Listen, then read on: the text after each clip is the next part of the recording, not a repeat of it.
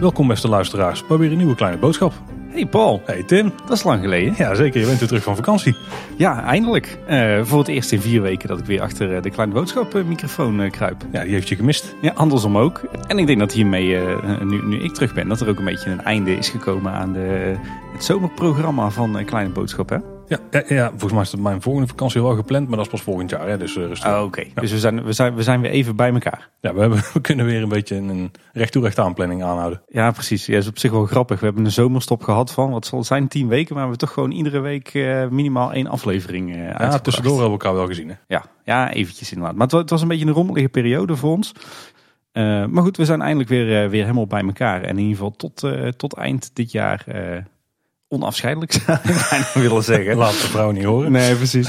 Ehm, En even een korte samenvatting van jouw vakantie Tim. Wat, eh, wat heb je allemaal gedaan? eh, ik heb drie weken vakantie gehad. We zijn eh, tien dagen naar, naar Denemarken geweest, naar Kopenhagen om precies te zijn. Daar hadden we een appartementje.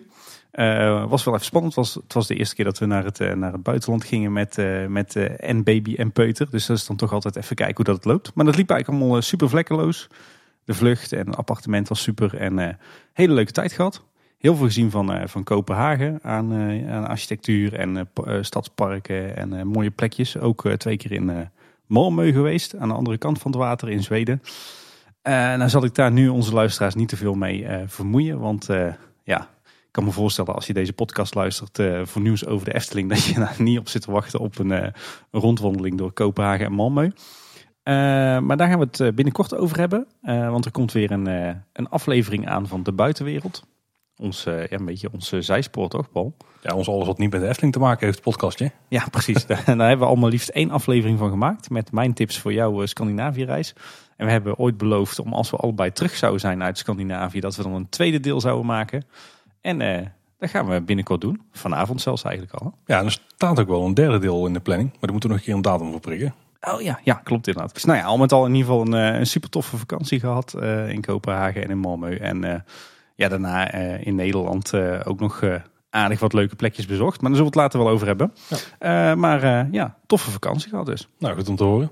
En je had wel zelf alle afleveringen geluisterd die wij hebben uitgebracht. Hè? Ook degene waar je niet in zat. Had wat follow-up over de vorige nieuwsaflevering. Ja, klopt inderdaad. In ieder geval fijn dat zowel Danny, Eftelflex als Marvin eh, bereid waren om mij te vervangen. Dankjewel jongens, jullie hebben dat goed gedaan. Ik had wel inderdaad nog een paar kleine puntjes op de nieuwsaflevering van de vorige keer. Eh, jullie hadden het daar onder andere over eh, de, de aanpassing van het bestemmingsplan. Mhm. Eh, en daar vroegen jullie jezelf af wat de commissie ruimtelijke kwaliteit precies was. Mhm. Daar heb- ben ik even ingedoken. En wat het eigenlijk is, is dat het een beetje de moderne variant is van de, de welstandscommissie. Die zullen veel mensen wel kennen. Een beetje commissie van oude wijze heren, architecten die, die dan wat vonden van, van het ontwerp van jouw huis of, of gebouw. Eh, nou, die, die zijn langzaam maar zeker aan het uitsterven. En in plaats daarvan heb je nu in veel gemeentes de commissie ruimtelijke kwaliteit. Ook in, eh, in de gemeente Loon op Zand. Eh, en die beoordelen eigenlijk allerhande soorten plannen, of het nou huizen of gebouwen zijn of ruimtelijke ontwikkelingen, op ja, esthetica en op ruimtelijke kwaliteit. En zijn echt dus per gemeente is er zo'n commissie. Of die Ja. kan ingesteld worden per, commi- eh, per Ja. gemeente. Ja, iedere gemeente heeft zelfs daar ook een eigen regels en richtlijnen voor. Ik heb eh, die van Loon op ook opgezocht. Die kan je gewoon vinden op de website van de gemeente. Mhm. En het blijkt dat, eh dat Loon op dus een commissie ruimtelijke kwaliteit heeft. Eh, daarin zitten twee permanente leden. Eh, dat eh, moeten eh, een, eh, zeg maar een architect, een landschapsarchitect of stedenbouwkundige zijn. Eh, die ook echt daadwerkelijk daar hun papieren voor hebben. Dus dat zijn echt wel mensen met, eh, met skills, om het zo maar te zeggen. Eh, en verder ook nog aan- aanvullend twee leden voor, het, voor het onderdeel erfgoedzorg. Dus dat zijn meer mensen uit de hoek van ja, zeg maar de, de cultuurhistorie en, en monumentenzorg. En die mensen die mogen niet in dienst zijn van de gemeente. Dus die moeten ook een bepaalde onafhankelijkheid hebben. En eh, die commissie die eh, beoordeelt straks dus ook eh, iedere keer als de Efteling een ruimtelijke ontwikkeling wil gaan doen en daar een vergunning voor aanvraagt. dan, dan moeten zij daar een oordeel over gaan vellen. Oké, Dus in ieder eh, geval wel duidelijk. Ja, inderdaad. Eh, op zich niet verkeerd denk ik dat daar een onafhankelijk iemand naar kijkt. Maar eh, ja, wel natuurlijk een hobbel voor de Efteling extra. Op het moment dat zij, eh, zij plannen maken voor de, de uitbreiding van de wereld van de Efteling. Ja, ik kan me wel voorstellen dat ze in dit geval zich vooral een beetje buigen over het feit hoe het eruit ziet van buitenaf het park. Dus Ja. hoe bijvoorbeeld bomen of een wal het afdekt, zeg maar. En dat er niet al te veel ja, lelijke objecten. Ik denk dat ze niks over de stijl te zeggen hebben. Ik denk dat het vooral over de zichtlijnen zo gaat. Het, het zal vooral gaan over wat er inderdaad eh, buiten het park, dus eh, vanuit de bewoonde wereld zo gezegd, te zien is van de wereld van de Efteling. Dus het zal inderdaad vooral gaan om die eh, landschappelijke inkleding van het een en het ander. Nou, als ik kijk als we een beetje kijken naar de klachten, de waarde, dan is denk ik wel een goede ontwikkeling. Want dan Absoluut. ja, heb je een extra zekerheidje richting de bewoners dat je ja, wel je, ja, dat je in ieder geval het goed doet, zeg maar. Want er is iemand die daar onafhankelijk iets van vindt. Inderdaad, ik ben, ben dan wel benieuwd wat ze gaan vinden van die overkruisingen. De Efteling heeft wel in het bestemmingsplan door laten schemeren dat ze sommige openbare wegen, dat ze daar overheen willen gaan bouwen. Een beetje op zijn uh, Fantasialand, zeg maar. Uh, ik ben benieuwd wat ze daarvan gaan vinden. Aan de andere kant, de Efteling zal ook beslagen ten ijs komen als ze naar die commissie moeten. Dus uh, dat komt wel goed.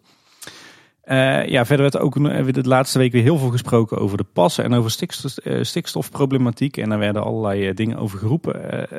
Ik denk, ja, ik wil toch nog heel even terug naar de kern van de problematiek. Om een beetje duidelijk te maken waar, waarom dit nou zo is ontstaan.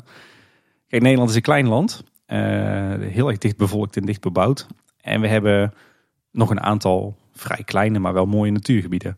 Nou, om die beter te beschermen hebben we ooit uh, gezegd van die gaan we aanwijzen als uh, zeer waardevolle kwetsbare natuurgebieden. Dat is allemaal bij de Euro Europese Unie vastgelegd als Natura 2000 gebieden. Dat betekent dat die echt de meest zware bescherming hebben. Toen we dat hebben gedaan, toen waren we er allemaal heel erg blij en enthousiast en lyrisch over. Uh, alleen vervolgens heeft de EU wel gezegd van ja, dat is leuk. Maar dan moeten we die ook de bescherming geven die ze verdienen. Uh, die natuurgebieden die hebben nu heel veel te lijden door alle extra stikstofuitstoot, extra bemesting. Daardoor vergrassen ze die natuurgebieden. daar willen we niet. Dus let op, als je inderdaad ontwikkelingen gaat doen in de buurt van zo'n Natura 2000 gebied, dan, dan mag je gewoon geen verdere negatieve gevolgen daarvoor veroorzaken. nou ja, dat vonden we dan toch allemaal als Nederland wel heel erg onhandig. Dus toen hebben we die, die pas verzonnen, die programmatische aanpak stikstof. En daarin hebben we gezegd van nou, als je kunt aantonen dat het in de toekomst allemaal niet erger wordt, dan mag je nu alvast vooruitlopend daarop toch ontwikkelingen gaan doen. En nu heeft de Raad van State dus gezegd van ja, we kunnen niet met loze beloftes over de toekomst vergunningen gaan verlenen. Dus dat systeem slaat nergens op. Dus ja, we kunnen nu wel van alles vinden over het feit dat de Raad van State die pas heeft afgeschoten. maar het enige wat ze eigenlijk zeggen is dat op het moment dat we in de buurt van een, een zeer waardevol, zwaar beschermd natuurgebied ruimtelijke ontwikkelingen gaan doen die negatieve gevolgen hebben voor dat natuurgebied, dat dat niet mag. Ja, en is dat dan heel raar? Nee. Nou ja, dat was even wat ik daar nog over kwijt wilde. Ik, ik snap de, dat het uh, frustrerend werkt voor iedereen die in de buurt van een Natura 2000 gebied ontwikkelingen wil gaan, gaan uitvoeren, zoals de Efteling dus. En dus ook frustrerend is richting heel veel Efteling-liefhebbers. Uh, maar het is niet voor niks. Het is eigenlijk gewoon om de Loonse Drunense duinen te beschermen. Eh, dus dat is denk ik toch wel iets wat we in ons achterhoofd moeten houden bij ja, de afweging die de Raad van State straks gaat, gaat maken. Het gaat niet alleen om de toekomst van de Efteling, maar het gaat ook om de toekomst van de Loonse Drunense duinen. En hoe, hoe, kijk jij er tegenaan tegen alle maatregelen die ze nu hebben opgesteld? Die dus direct invloed hebben op, de, op het halen van de, de stikstofuitstoot? Ik, ik moet zeggen, ik vind het een goed verhaal. Ik, ja, ik moet zeggen dat er heel veel concrete uh, ma maatregelen in staan die echt wel, uh, wel, uh, wel hout snijden. En op zich, het, het, het, zijn ook wel dingen die, die natuurlijk waarbij het mes aan twee kanten snijdt. Hè. Je ziet, Efteling heeft eerder gezegd, we willen in 2030 volgens mij klimaatneutraal zijn. Dus heel veel van die ingrepen, hè, meer elektrische auto's, minder opgasbakken, dat soort dingen. Ja, daar, dat, dat mes snijdt aan twee kanten, zorgt ook voor minder stikstofuitstoot. Dus dat is heel slim. Ik vond het wel heel, heel opvallend dat ze, dat ze zeggen van aan de, de stoomtrein gaan we niet tornen. En we gaan ook niet tornen aan het, het open vuur dat we gebruiken in een aantal attracties. Dat vond ik wel een stoere uitsto- uh, uitspraak. En uh, daar was ik wel, werd ik wel blij van. Ja, en nou daar toch die authenticiteit hè? In ieder geval bij de stoomtrein. Ja, ik zou zowel de stoomtrein als die open vuren in attracties niet willen missen. Dat zou wel echt een afbreuk zijn van de uitstraling. En iedereen die viel nogal over die, uh, de houtvuurtjes die misschien gaan verdwijnen. Maar die kans die acht ik niet zo heel groot. Nee, het staat erin als een soort van uiterste escape, ja. denk ik. Om aan de Raad van State aan te tonen van kijk, we kunnen altijd nog dit. Maar ik denk dat de Efteling er alles aan gaat doen om, uh, om dat niet door te laten gaan. Of bijvoorbeeld maar met het, uh, de, door het aantal kampvuren met de helft te verminderen of zo. Ja, of minder vaak te stoken of net wel. Ja. Ja. ja. ik vond het een goed verhaal. Ik was ook blij met uh, die introductie van uh, die extra brede groenstroken op een aantal plekken rond uh, de Bernse Hoef. Want op die manier komen ze natuurlijk ook de, de klagers van uh, dat buurtschap uh, tegemoet. Dus dat ja. was heel slim. Uh, jullie hadden het ook nog even over Watergate, hè? Ja, zeker. Jij, jij zei ook, ik wilde jou ook nog iets zeggen dat ik iets zou hebben gezegd over een nieuw bordje bij het Witte Paard. Bij de, de, de Leeuwenkopfontein, zeg maar. Ja. Uh, nou, hoe het werkelijk zat was dat mij was opgevallen dat, er, dat ik het idee heb dat er uh, eigenlijk in de hele Efteling uh, gewoon een, een actie is geweest waarbij alle bordjes geen drinkwater in één keer zijn vervangen door nieuwe bordjes met alleen een pictogram. Oh, ja. Ja. Vanuit de internationalisering, want al die bordjes zien er allemaal hetzelfde uit met hetzelfde pictogram, maar wel net even weer ieder een ander steltje wat past bij de plek waar ze zijn aangebracht. Dus dat vond ik heel fraai. en wat ik, me, wat, wat ik heb gezien is dat dat in ieder geval op de Padoespromenade is gebeurd bij ja, zeg maar bij het, uh, aan het Sterrenplein, of hoe mm. heet het daar, bij, aan die windroos. Bij de Leeuwenkopfontein van het, het Witte Paard en dus ook bij de Fata Morgana. die is inmiddels weer verdwenen, want het is gewoon drinkwater. En jullie hadden ook allerlei complottheorieën over waarom dat die daar nou was verschenen, dat bordje. Ik denk eerlijk gezegd dat er gewoon iemand op pad is gestuurd met de opdracht van... joh, eh, zorg ervoor dat alle fonteinen waar geen drinkwater uitkomt... dat die zo'n bordje krijgen. En dat degene die dat eh, is gaan doen, een projectmedewerker of een, een, ontwerpcoördinator... dat die uh, dacht van, oh ja, bij de Fata hebben we ook zo'n fonteintje. Gewoon niet wetende dat het eigenlijk drinkwater was. Dus ik denk niet dat daar nou echt opzet, zeg maar, aan het... aan, zo.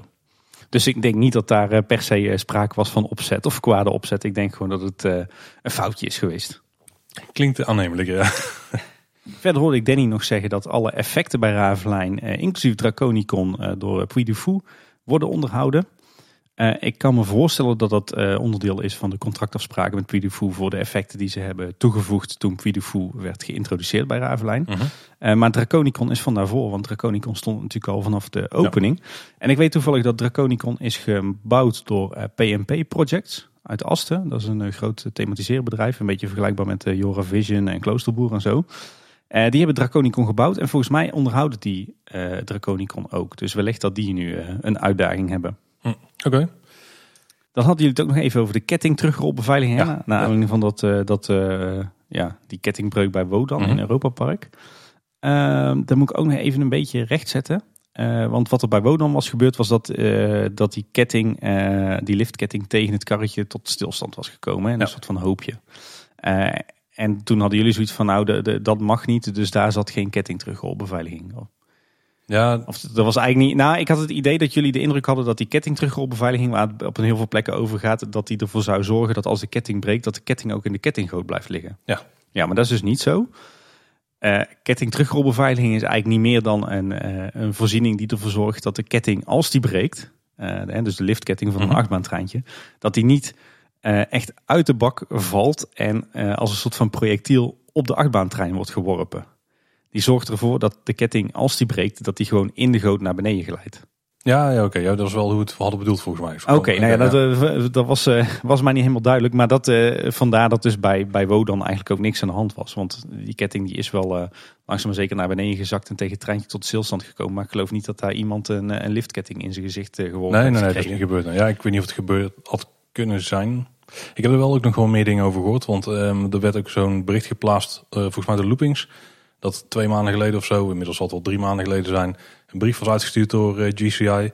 Dat er uh, bepaalde maatregelen getroffen moesten worden mm -hmm. rond de ketting. Ja. Die had Europa Park ook gewoon getroffen. Dus die had gewoon alles gewoon goed gedaan. Die hadden niks. Er is niks van nalatigheid aan de kant van Europa Park waardoor dit is gebeurd. Het was gewoon echt ja, samenloop van omstandigheden, denk ik, ja. door het fout ging. Ja, nou ja, sowieso. Eh, ik geloof dat het zo is dat, dat er ook rekening mee wordt gehouden dat een ketting altijd kan breken, een liftketting. Vandaar dat natuurlijk ook achtbaantreintjes al sinds jaar en dag een anti-rollback hebben. Uh -huh. uh, en inderdaad, de laatste jaren is er naar aanleiding van volgens mij ergens een ongeval waarbij dus wel iemand zo'n ketting in zijn gezicht kreeg.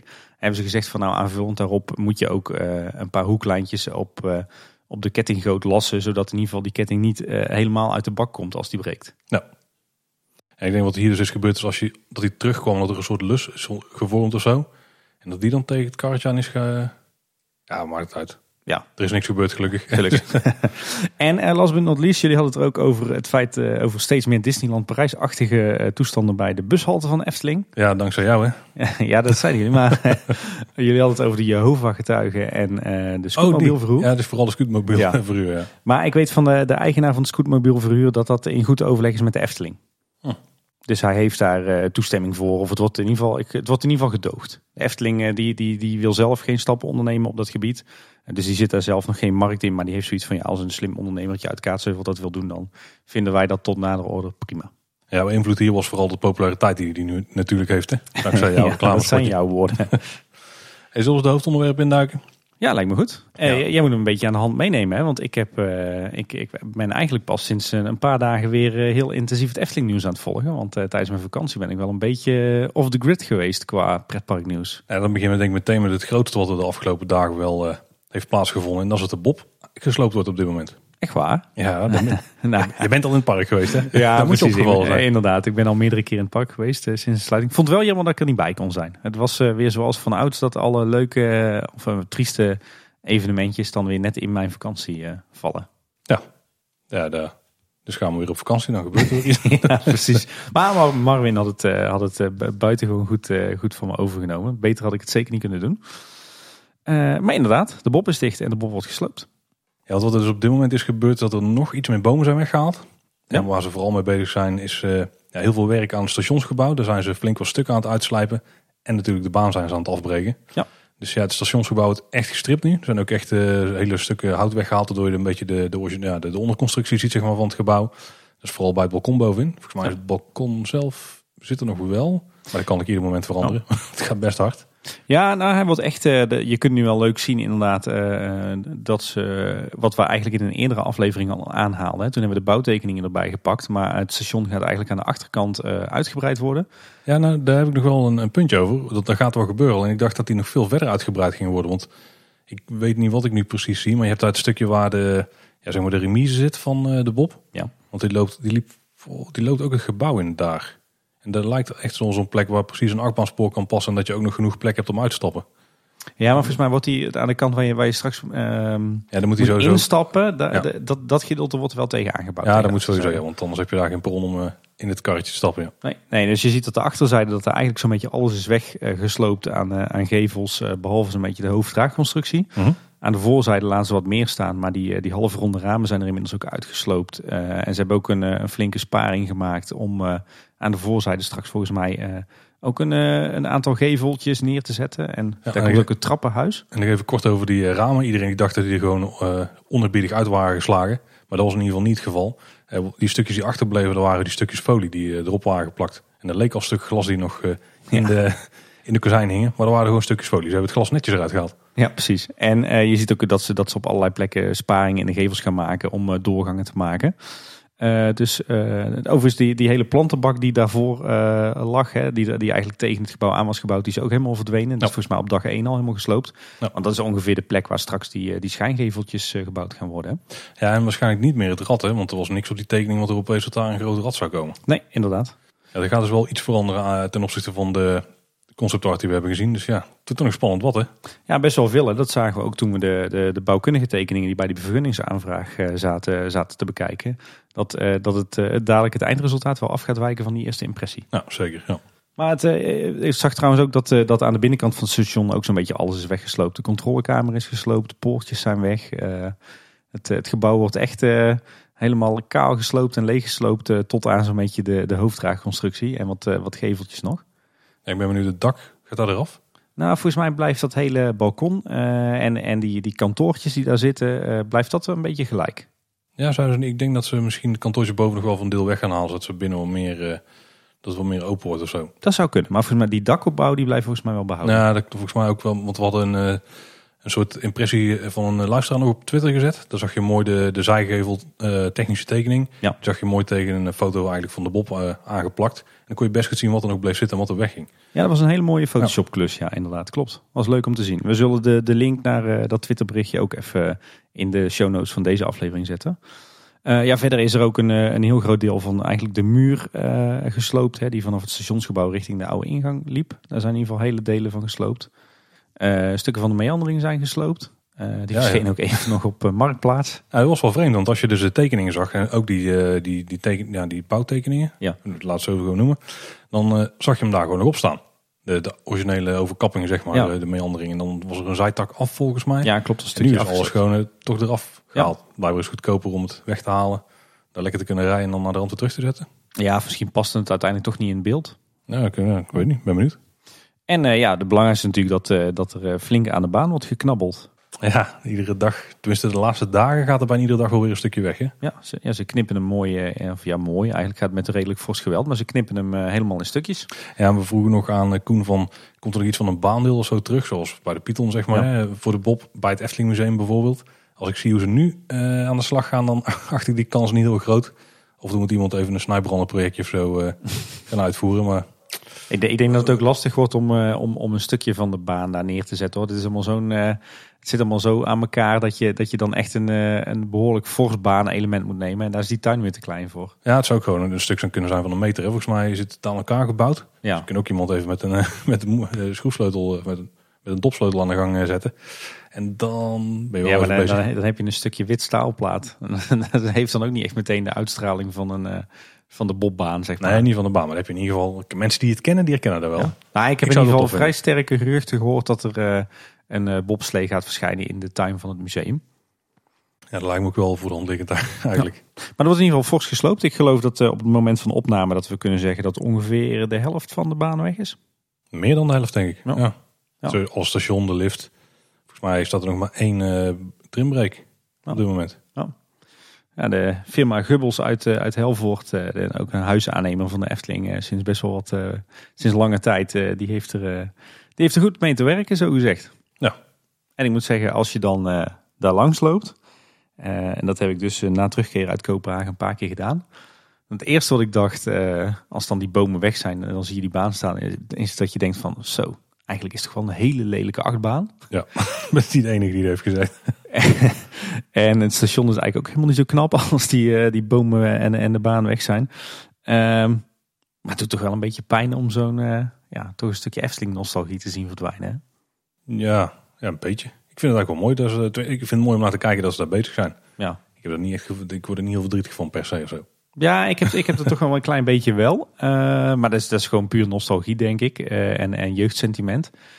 Eh, maar dat is ook wel een beetje dubbel hoor. Wat ik zei, ik besefte nu wel, de- de- toen ik de baan zo zag zonder bomen eromheen, van, wat is het eigenlijk toch een lelijk ding. En het heeft eigenlijk weinig met Efteling te maken.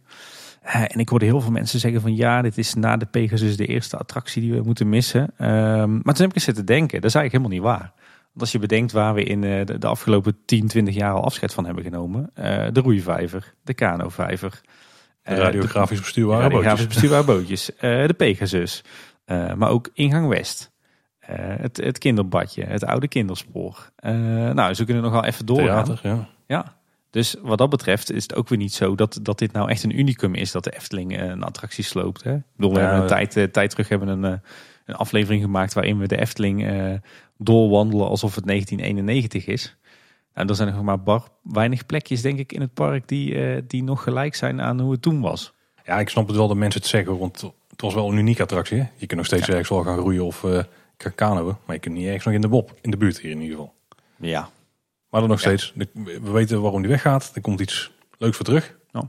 Dus eh laat maar komen. Ja, ik, ik zeg het zijn, eh, ik heb er een beetje dubbel gevoel bij hoor. Ik moet ook zeggen, het, het helpt wel dat ik net in die, zeg maar, die twee weken dat ik op vakantie was, er kwam een beetje dat afscheid van de Bob tot een hoogtepunt.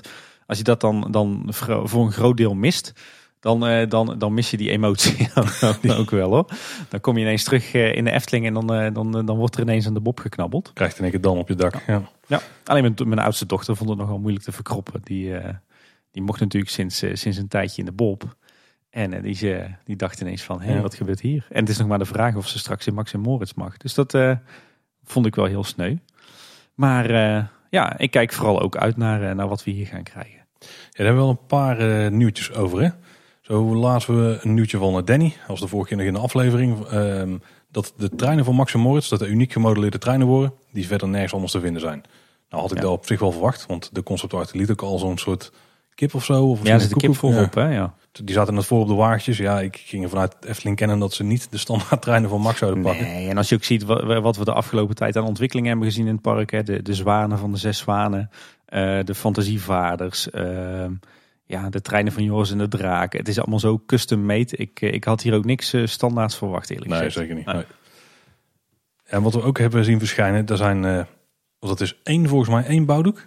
Nee, er hangen nog twee op Er geloof hangen er twee, oké. Ik heb ze nog niet gezien in real life, dus moet ik even gaan, gaan checken. Die zijn spetterend. Ja, ja net, net als trouwens de, de veiligheidshesjes die het, die het bouwplaatspersoneel ja, Uh, het, is, het is vooral heel ludiek en ja, grappig. Of Ja. in ieder geval grappig bedoeld. Ja, zeker. Ja. Het is meer richting de doelgroep. Hè? Ja, die bouwhesjes dan natuurlijk niet. Die zijn gewoon leuk voor de mensen die daar werken. Nou, ik, ik, heb, ik heb wel het idee, eh, op basis van wat we tot nu toe hebben gezien van logo en die, en die hesjes inderdaad, en nu zeker ook die spandoeken, dat dit wel echt een humoristische attractie wordt. Een beetje in lijn met eh, vrouw Holle en eh, de nieuwe kleren van de keizer. Ik denk dat het wel echt in dat straatje gaat passen. Ja, en iedereen die bang is dat hier een primair kleurenfestijn gaat verschijnen. Die kan ik wel geruststellen, want dat gaat in ieder geval niet gebeuren. Nee, we, we- wel op het bouwdoek, maar ja, wel op het bouwdoek. Maar we krijgen eigenlijk niet een eh, knalgeel gebouw te staan hoor. nee, nee, nee. Het wordt echt wel een, eh, een, een beetje zwarte woudachtig landschap. Hè? Ik denk Ja, zoiets, ja. denken. Nou, eh, er komt in ieder geval volgens mij weer eh, iets making-ofs-achtig. want we hebben een timelapse camera zien verschijnen op het dak Mhm. van de Pandadroom. En dan even terug over de bouwhekdoek en vooral over wat erop staat. Ik, ik vind het persoonlijk het is niet helemaal mijn smaak, zeg maar. Ik, als in, ik zou, als dat als poster zou uitkomen, zou ik het niet bij mij mijn slaapkamer hangen. Nee, nee, nee. Of bij een van de kinderen. Ook dan misschien met zo'n baron eh eh, bouwhekdoek nog wel had gedaan. Is dat een vakterm? Bouwhekdoek? Bouwdoek? Ik, eh, bouwhekdoek vind ik een goeie. Ja, oké.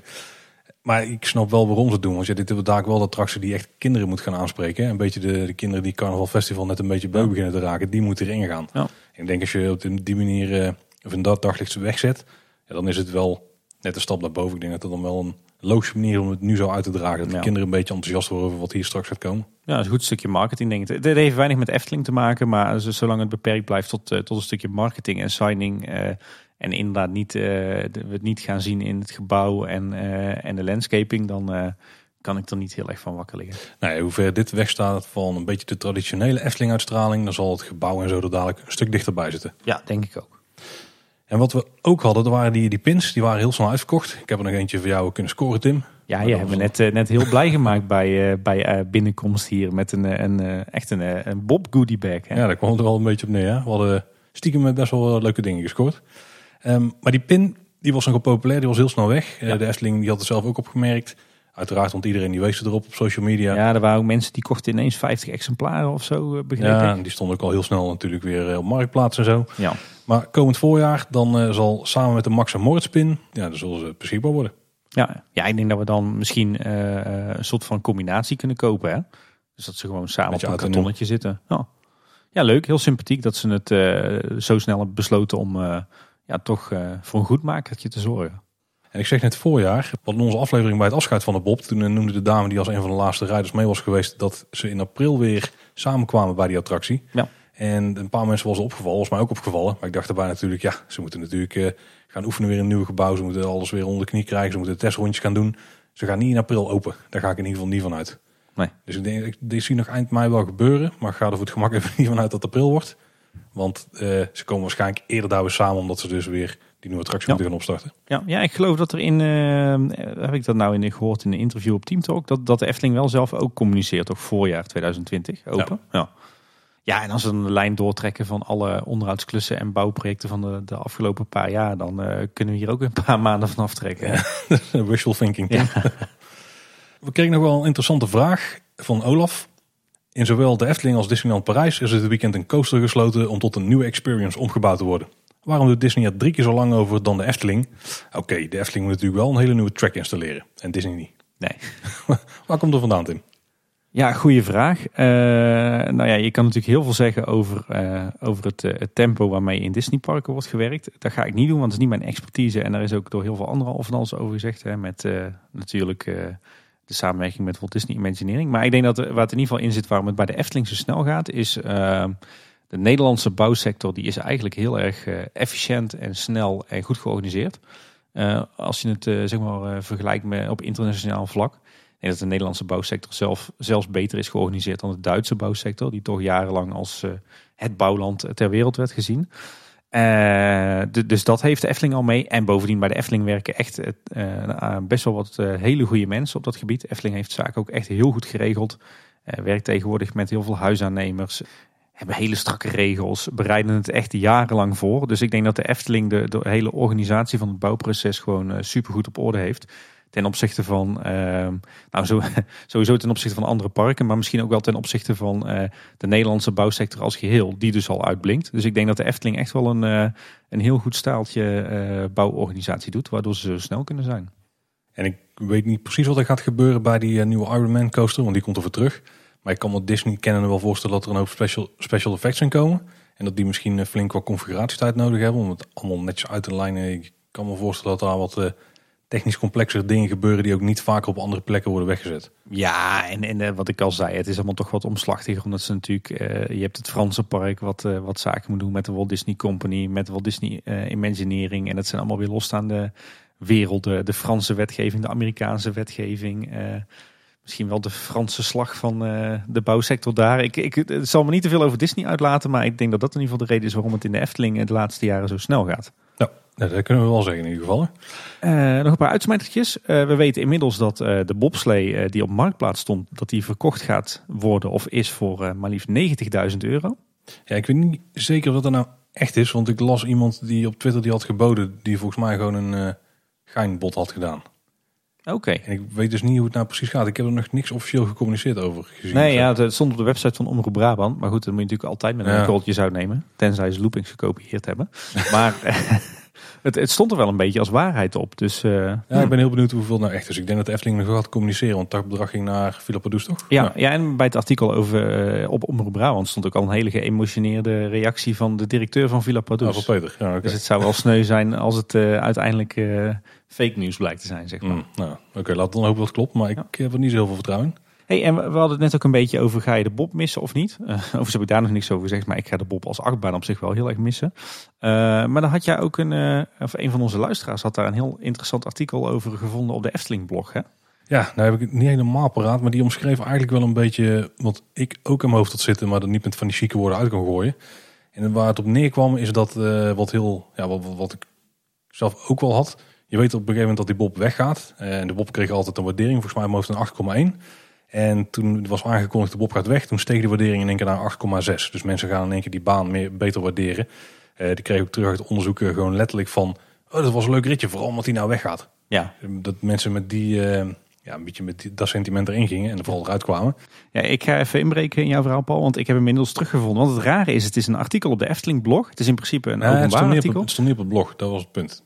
Ja, nou ja, het is geen afgeschermde pagina of zo. Alleen hij, je kan hem nergens vinden. Maar hij was schijnbaar via de LinkedIn-pagina van de Efteling eh, doorgelinkt. Dus het, het eh, is ook wel begrijpelijk, want het staat vol met, eh, met vaktermen. Dus het is ook meer voor de, voor de, zeg maar voor de vakwereld bedoeld. Maar we, zullen we het linkje gewoon in de show notes zetten? Ja, zullen we doen. Doen we wel, hè? ja. De tendens was in ieder geval een beetje dat, omdat hij wegging, gingen mensen hem beter waarderen. ja. En dat heet Rosy Re- Retrospection. Oké, heel mooi. Vond hem mooi. Ja. En mensen hebben nu vooral heel sterk het idee dat ze hem gaan missen, maar dat valt in de praktijk wel mee. Ja, de Exaggerated Impact Bias. Kijk, eh, die chique woorden heb ik al niet. Hè? Het dit was ook- eh, ja. Eh, was ook het, het gevoel wat ik zelf wel eigenlijk wel bij had, maar dan iets bewuster misschien dan, ja, dan blijkbaar in het algemeen. Ja, ja, en er was ook nog zoiets als het Scarcity Principle. Zo. Oh ja, ja, omdat het een van de weinigen was die er nog... Ja, nee, omdat, omdat je dus weet dat hij nog maar voor korte tijd te bezoeken is. Oh, ja. Daardoor is hij juist aantrekkelijker. Ah, ja. Dus d- dat was een heel interessant artikel. Eh, echt inderdaad voor, voor de vakwereld, maar ik denk voor onze luisteraars op zich ook nog wel interessant. Eh, en het ging er eigenlijk over eh, waarom dat de Bob nou ineens op het laatst zo populair was geworden. Omdat hij wegging. Ja, precies. Nou, die conclusie hadden we ook al voor ze kunnen trekken, maar dan met van die eh, mooie termen. nee, precies. Ik had in ieder geval, eh, heb in ieder geval weer veel geleerd. Tim, waar je wel bij bent, dat is de opening van de Zes Zwanen. Ja, absoluut. En dat gaat niet zo heel lang meer duren. Nee. Want op dit moment zijn ze al testritjes aan het doen. Ja. En eh, heel tof. Er waren wat eh, mensen gespot die met projecten te maken hebben. Zoals René Merkelbach en eh, Sander. En die waren, volgens mij zat René met de koptelefoon op Ja. in het zwaantje. Dus ja, er moet nog wel getweakt worden aan de muziek. Dat zijn altijd wel hele hoopgevende beelden, hè, als ze al zo, Ja. zo snel zo ver zijn. Ja, want dit is inderdaad een week of drie voordat hij open gaat. Ja. Ze hebben ze aardig de tijd om te programmeren en af te stellen en, en de, de laatste finishing touch te doen, zeg maar. Nou, ik ben, daar ben ik heel benieuwd naar, naar de muziek ook. Ja, we hebben al wel wat flarden opgevangen Ja. Ik geloof ook dat iemand, eh, was het Eftel Nerd, die zelf op het eh, keyboard wat heeft zitten naspelen of zo? Ik eh, heb me Dat er een soort van half bewust een Ja. beetje van onthouden al. Ja. Ehm, maar dan gaat, de, de opening is niet zomaar. Hè? We, wisten al dat, dat de attractie op zaterdag 28 september geopen- geopend gaat worden. Maar dan gaat een hele feestweek aan vooraf, lijkt het wel. Onderhand wel, ja. Ik denk dat er ook nog, want we weten natuurlijk van abonnementhouder previews. Ja. We het de vorige keer over gehad. Die zijn 25 en 26 september. Ik vermoed dat de dagen ervoor dat er medewerker previews zijn. Denk het wel, ja. ja. En dan hebben we nog op 27 september de perspreview. Ja. En waar je de 25e en 26e geen opnames mag maken, mogen wij dat de 27e natuurlijk wel. Terwijl wij zijn er allebei de 25ste ook al als Ja. abonnementhouder. En dan hebben we in ieder geval eh, een goede blik gehad, hè? Op Ja, precies. Zijn we alvast voorbereid. Weten we alvast waar waar we het over kunnen gaan hebben. We gaan in ieder geval eh, ons, best doen, eh, ons best doen om er iets moois van te maken.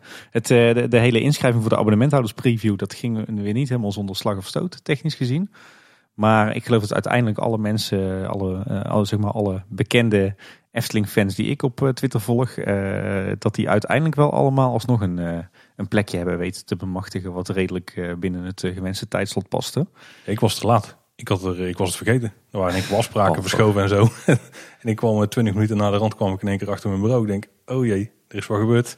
En toen heb ik gauw snel besteld, maar er waren nog gewoon... er was maar één tijdslot toen bezet. Na 20 minuten. Ja, ja bij, wij, wij hadden ook eigenlijk alle vrije keuze. Ik zet dat soort dingen altijd van tevoren in mijn Outlook-agenda op het werk. Dan, Ja, ik eh, ook. Alleen ik, omdat ik in afspraak zat, had ik het niet meegekregen. Nee. Eh, verder zagen we vandaag volgens mij ook nog wat eh, het sprookje op de plattegrond verschijnen. Ja. Ehm, en daar was op zich wel iets opmerkelijks op te zien. Namelijk dat die, die haag, die nu echt pontificaal tussen de zes zwanen en Assepoester in staat, dat die zou blijven. Dat leek me ook wel logisch, want dan waren man hem anders neergezet. Maar Ja, ik vind hem daar wel raar staan. Hoor. Ik hoop nog steeds dat ze hem gaan kortwieken. ja, eh, dat denk, de dat denk ik wel. Ik denk dat ze nog wel naar beneden halen. Want, want ze hebben van tevoren een aantal keer heel duidelijk gezegd van een van de doel, eh, doelstellingen van de Zes Zwanen is dat ook eh, het sprookje van Assepoester eh, beter bezocht gaat worden. Want het ligt daar zo in die hoek. En als die haag zo zou blijven zoals die nu staat, dan ligt en de Zes Zwanen een beetje verloren in die hoek. Eh, en heb je nog niet echt eh, die, die zichtlijnen tussen de Zes Zwanen en Assepoester. En het idee is wel dat je bij de uitgang van de zes zwanen, dus het pad wat daarvan wegloopt, dat je dan uitkomt bij Aspoester natuurlijk. En dat is het trucje wat ze willen gaan toepassen. Ja. Denk ik. Ja, nou, ik hoop in ieder geval dat die haag nog wat korter wordt. Eh overigens was de Bob nou ook eh, verdwenen op de Efteling plattegrond. Ja, ja behalve één staander, die staat er nog, eh, nog in. Die zijn ze voor gubbels vergeten weg te knippen. Heb je trouwens de making-of gezien, Paul? Ja, die hebben we ook besproken de vorige keer. Ja. Maar we hadden een stukje in jouw ogen niet helemaal toegelicht. Nou, ik, kreeg, ik moet zeggen, ik, eh, wat ik al zei, ik heb zoveel mogelijk off the grid geleefd in de vakantie. Maar ik heb deze toch nog wel even gekeken. Het niet laten. Eh, Henk is natuurlijk altijd eh, goud, hè? Zeker, ja. Fanclub van Henk is dan ook onofficieel, denk ik. Ja, Ja, wij zijn wel fan van Henk. Ja, zeker. Ja. Ja, ja, alhoewel ik wel het idee had dat deze keer wel heel erg de woorden in de mond werden gelegd. Want hij zei ongeveer eh, 38 keer, is echt Eftelings. dus ik had een beetje het idee dat hij echt wel moest focussen op één onderwerp. Ehm, maar waar ik echt commentaar van kreeg was over het, eh, eh, een aantal uitspraken van Olaf. Olaf Vught, die eh, probeerde Merlijn even kort te vertellen, eh, wat te vertellen over de ontstaansgeschiedenis van de Efteling. En ik snap echt niet dat iemand die al sinds zijn dertiende bij de Efteling werkt, notabene een groot deel van de tijd als directeur, dat hij zo'n kletskoek weet te verkopen over de, het ontstaan van de Efteling. Want ik kreeg echt de indruk dat hij zo'n beetje alle anekdotes die hij ooit had opgevangen op een hoop heeft gegooid, door elkaar heeft gehusseld en vervolgens warrig naar buiten heeft gebracht. Ik, kan, ik hoef hem niet per se te verdedigen, maar ik weet niet in hoeverre daar eh, misschien met de montage nog wat extra warrig was geworden of zo. Het, het ging over dat de Efteling in de jaren 50 was ontstaan als gevolg van werkeloosheid. Nou, die, het probleem met werkeloosheid speelde in de jaren 30 toen, het speeltuin, toen de speeltuin ontstond. Om maar een voorbeeld te noemen. En dan kwam er ook nog een verhaal over, eh, over de belangrijke rol van de burgemeestersvrouw eh, ineens naar, eh, naar boven drijven. Die wel een, een leuk rolletje heeft, maar echt geen belangrijke rol in het ontstaan van de Efteling aan zich. En dan kwam ook weer, weer die, die herberg, de eersteling voorbij. Ja, waarvan we toch wel, ja. toch echt wel weten dat dat eh, een beetje broodje aap verhaal is. Dus ik vond het, ik vond het heel rommelig, moeilijk te begrijpen. En ja, ik kreeg er meteen van. Was een sprookje. Ja. Vanaf, Maar eh, wel leuk om Merlijn weer te zien natuurlijk. dat is echt jouw highlight. Ik vond Henk toch wel interessanter. Ja? Ja, die stilde show. Ja, ik vind ze, ik vond ze allebei interessant op een andere manier. Vanaf februari 2020 dan gaat de Efteling variabele entreeprijzen hanteren. Ja, En eh, ja, die zijn dan, de, de prijzen die hangen dan af van de voorspelde drukte op die dag. dit was eh, wel even een duveltje uit een doosje ineens eh, deze week. Ik vond ook wel bijzonder dat we hier niks over hadden gehoord eh, tijdens het interview van Koen met Wessel Ja, bij de Loopings podcast. Dit was ook, dit, want dit is ook gewoon zo'n operations dingetje. Want je Ja, probeert precies. de drukte gewoon te spreiden. Dat is uiteindelijk een doel hierachter natuurlijk. ja, overigens had ik hier ook een hele grote shitstorm van verwacht. Zowel in, in de, de normale media als in de fans. Maar het is een beetje een stille dood gestorven. Hè? Ik denk dat je niet echt een geldige reden hebt om hierover te gaan klagen. Nee, ik ook niet. Maar dat wil nog niet zeggen dat niet ergens een shitstorm Ja, kan ontstaan. Ja, geen, geen grote klachten, maar er waren wel, er waren wel klachten uiteraard. Ja, oké. Het stond in het Brouwersdagblad ineens als de Efteling wordt weer duurder. Terwijl Ja, het helemaal ja. niet de kern van het verhaal was. Ik wou nog een voorspellende tweet doen dat we die artikelen allemaal gingen zien. Terwijl je ook de andere kant zou kunnen beschrijven. Dat deden volgens mij veel van de pretparkmedia ook. Ja. Dat de Efteling juist goedkoper wordt. Ja. ja, dat is eigenlijk heel goed wat ze nu gaan doen. Hè. Ze hebben eigenlijk gezegd, we gaan het eh, in vier soorten periodes opknippen. Eh, druk, gezellig druk, rustig en rustigst. Ja. Eh, en afhankelijk van eh, in welke periode dat, eh, dat een bepaalde dag valt, hanteren ze andere prijzen. In de goedkoopste categorie, dus de rustigste periode, online 36 euro en aan de kassa 38 euro. En dat is dan eh, 2 euro goedkoper dan de huidige normale tickets. Ja, dus hier wordt Efteling goedkoper. De rustige periode online 39 euro en aan de kassa 41. Eh, in de gezellig drukke periode online 41 euro en de kassa 43 euro. En in de drukke periode online 43 euro en aan de kassa 45 euro. Ja. Dus er zit toch een differentiatie in van eh 7 euro. Dat vind ik nog best fors. Ja, vind je? Nou, ik vind het wel gedurfd. Ja, als je kijkt naar Disneyland Parijs, dan is het verschil tussen rustige periode Ja. en drukke periode, is het duurste ticket van de Efteling die ze straks gaan verkopen. Ja, ja, nee, maar ik bedoel meer in de zin dat ik, eh, dat ik zoiets heb van, nou, dat ik het nog best wel gewaagd vind om zo'n grote prijsverschillen te hanteren afhankelijk van de drukte. Ja, goede Zeker 15 omdat dit, eh, omdat dit voor de Efteling natuurlijk eh, helemaal nieuw is. Ja, ik vind op zich wel een interessante stap. Ik vind het wel een goede stap. Want ja, wat je uiteindelijk wil is dat gewoon op de rustige periodes meer mensen komen. Ja. Dus ik vraag me af hoe die inschatting van die periodes dadelijk gaat werken. Want dat wordt wel interessant. Ja, nou ja, daar, daar zijn wel wat vragen over gesteld. En ik geloof dat uiteindelijk in het Brabants Dagblad dat, dat de Efteling daar uitspraak over heeft gedaan. Daar hebben ze gezegd, we één keer per jaar stellen we die kalender vast. En dat zal dan aan het begin van het Ja. jaar eh, zijn.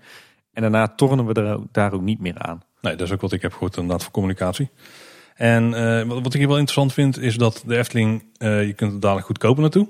Want de goedkoopste ticket vanaf februari die is 2 euro goedkoper dan de huidige goedkoopste ticket. Ja.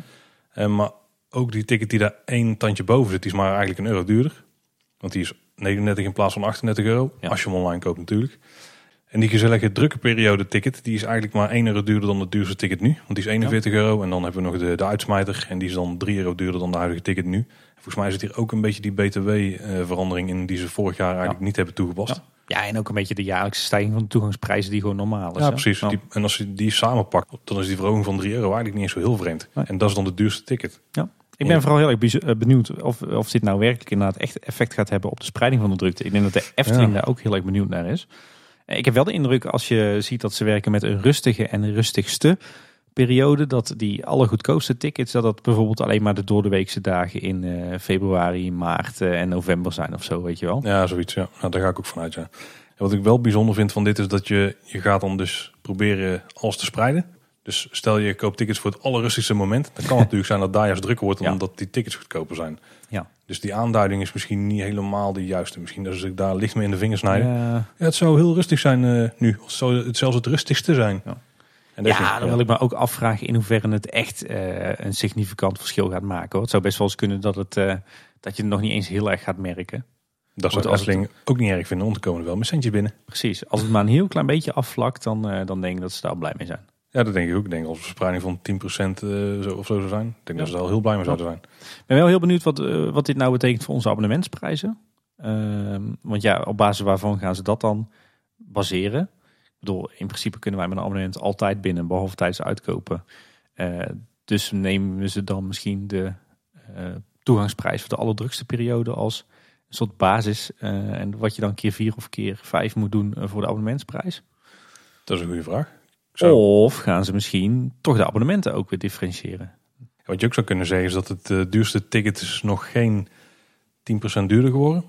Ja, dat je daar... en dat je ja. zo'n stijging van 8% of zo, dus wat komt op neer op 15 euro, dat we zoiets er bovenop kunnen Ja, verwachten. nou 1,50 bovenop, ja.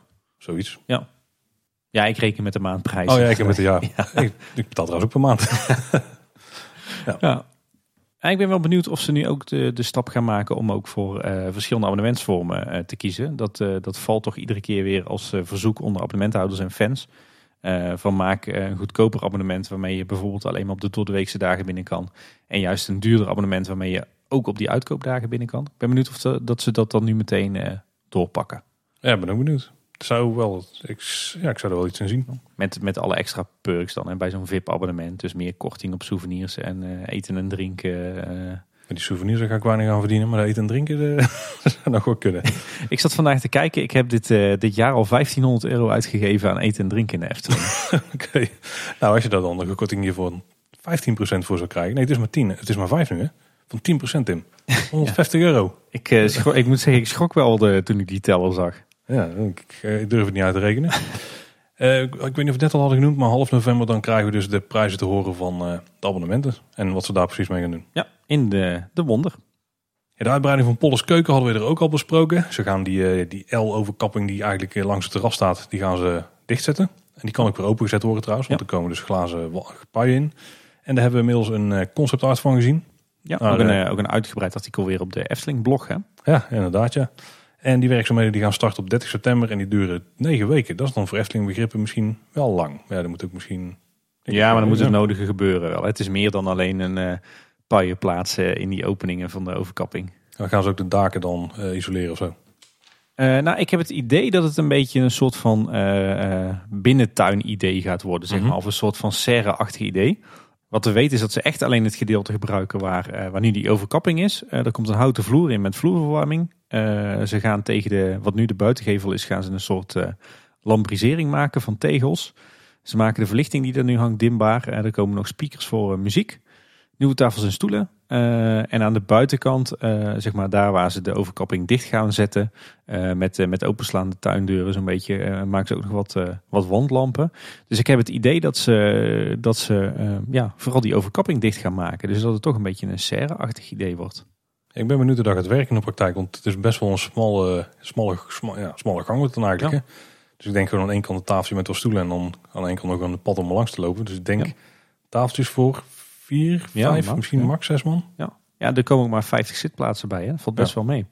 Eh, het, leuke is dat ze wel een heel leuk thema hebben gevonden, wat dan een beetje bij dat, eh, bij dat gevoel aansluit. Ja, het wordt de Aliciana's kruidenkas. Zeg Ja. ik het zo? Ik heb de naam Aliciana, ja. Klinkt goed hè? Ja. Of bedoelde je, op, bedoelde je op kruidenkas? Want dat zei je ook goed. Nou, zeg ik dat goed. Ja. Yes. En eh, het ontwerp is van Jeroen Vrij. Ja. Wat ik er nu van heb gezien is wel tof hoor. Ja, vind ik ook. Ik vind het leuk dat ze eigenlijk, eh, hè, ze kiezen er nu voor op een, op een vrij simpele manier eh, ineens extra ruimte te creëren. Dat ze daar dan toch een thema aan, aan linken, waardoor het ook verklaarbaar is waarom het er zo uitziet. Ik denk dat het ook wel slim is, want Polleskeuken is een van de, nou het is denk ik, nou is een van de best gethematiseerde restaurants in de Efteling. Samen met Wapen van Ravelijn. Ja, eens. En als je dan een beetje in zo'n verdomhoekje wordt weggezet. Ja, dan denk je ook van ja, dan ga ik hier eten bij het mooi gethematiseerde restaurant. En dan zit ik hier in zo'n suffe L-hoekje wat ze mij hebben dichtgezet. Zodat er wel meer mensen overkapt kunnen zitten. Ja. Dat is in ieder geval niet het geval dadelijk. Nee, want nee, ze, hebben nee, wel echt iets van, of ze gaan er wel echt iets van maken.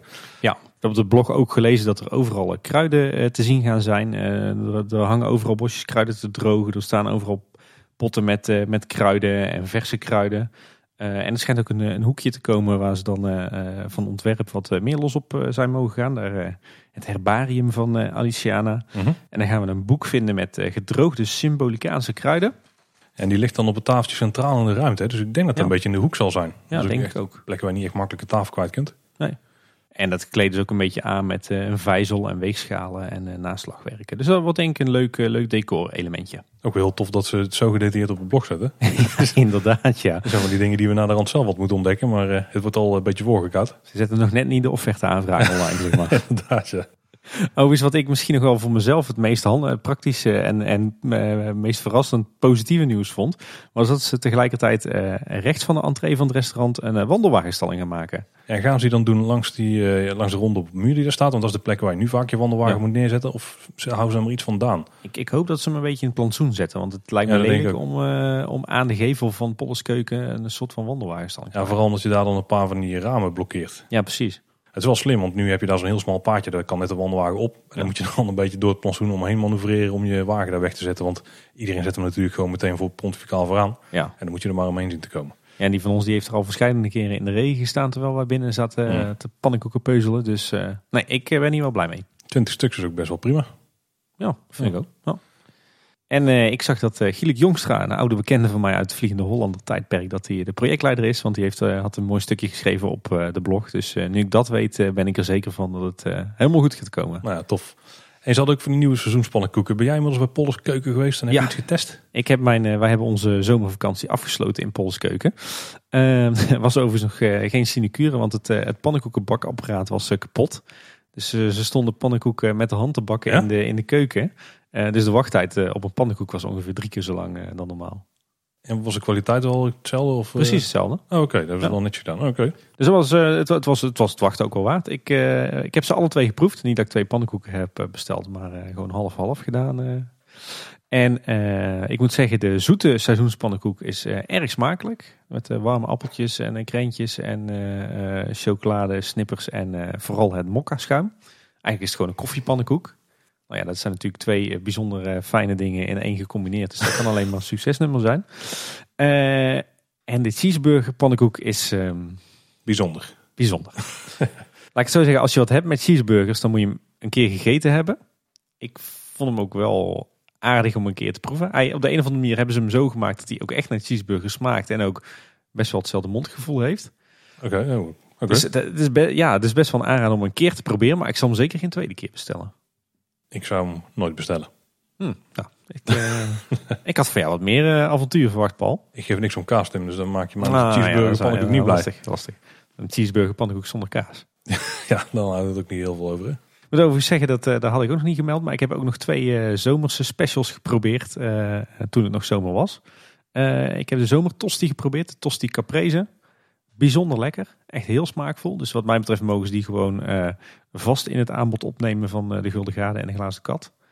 Ik heb ook de cookie dough special geprobeerd bij de suikerbuik. Maar dat was een beetje, ik verwachtte daar een bolletje Ben Jerry cookie dough ijs. Mhm. Maar dat bleek echt koekdeeg te zijn wat je daar kreeg.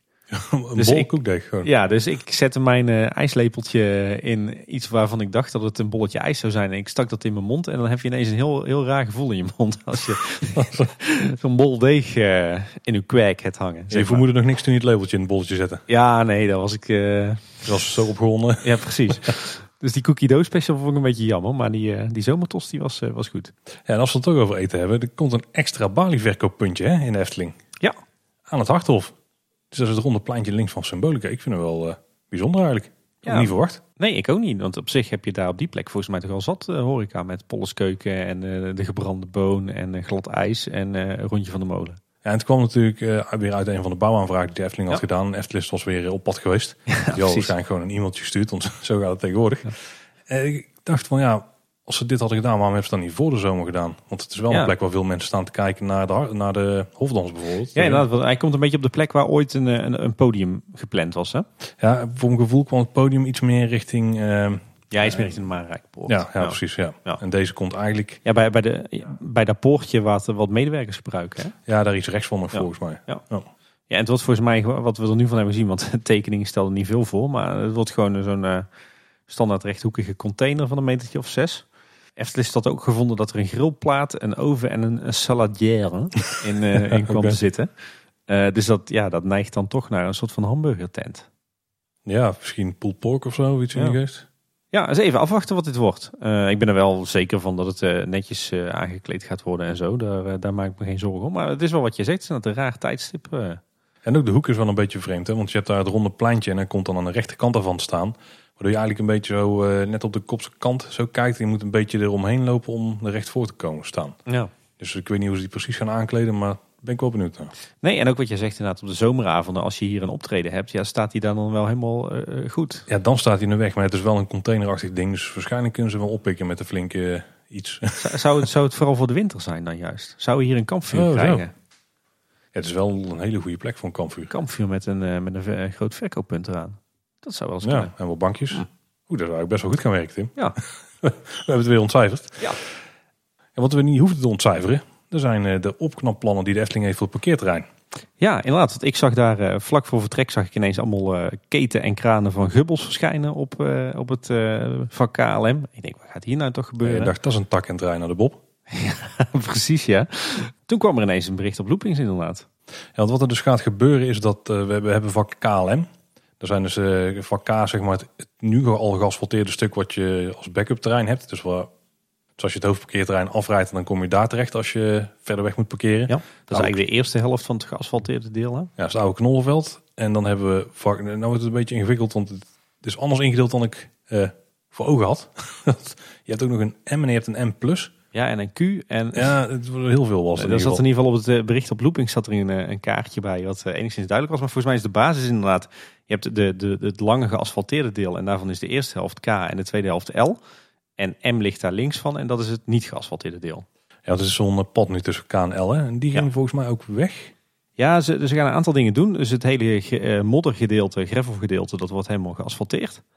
Uh, en dan gaan ze inderdaad um, de, uh, de, zeg maar de parkeerstroken in vak K en in vak L, die gaan ze op elkaar aansluiten. Zodat dat één lange, zeg maar lange rij parkeervakken wordt. En dan krijg je denk ik ook een vak of vijf, zes op bij. Ja, ja inderdaad. ze gaan het, het wandelpad verleggen, geloof ik.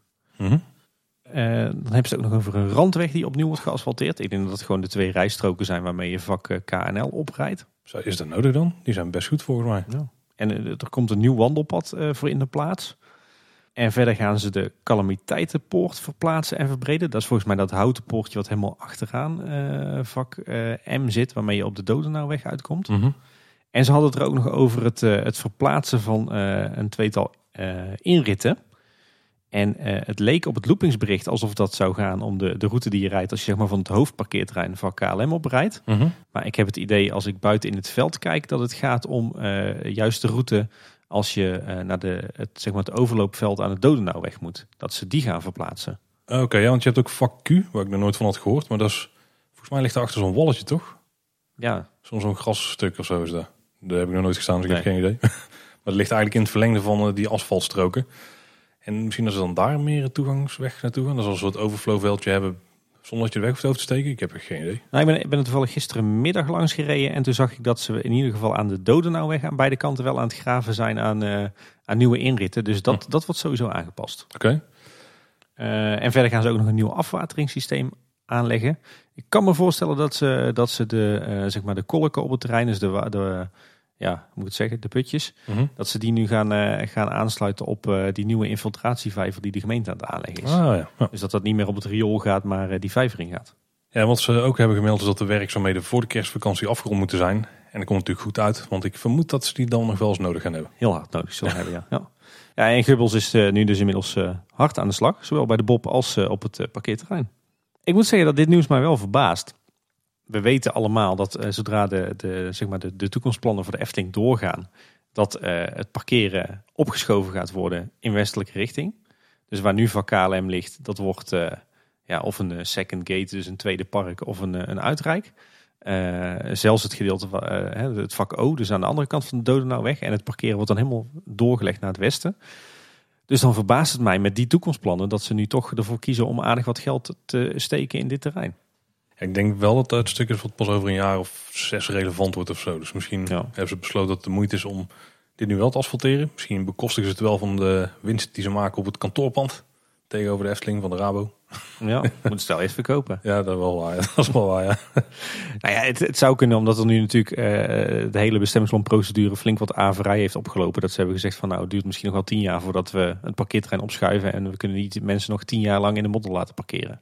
Ja, of ze doen het juist als voorschot. Dat ze het eerste stuk was gaan ontwikkelen dat daar het asfalt straks zou wegvallen. Waardoor ze hmm. juist het andere stuk asfalt nodig hebben. Hmm. En dan ligt er al vast. Dan is het geen, geen moeite die ze voor niks hebben gedaan in ieder geval. Ik denk dat vooral is dat ze...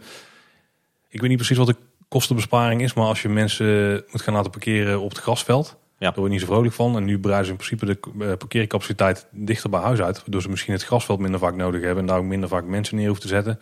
Ik denk niet dat die besparing uh, opweegt tegen ah, de kosten die ze Ze breiden de parkeercapaciteit niet enorm uit. Het is met name het vooral het, het, ik denk dat de grootste investeringen zit in het, in het met asfalt verharden van wat nu nog die, eh, dat gravelterrein is. Ja, ik denk dat er inderdaad misschien nou, toch een auto of 100 wel meer kunnen staan. Ja, ja.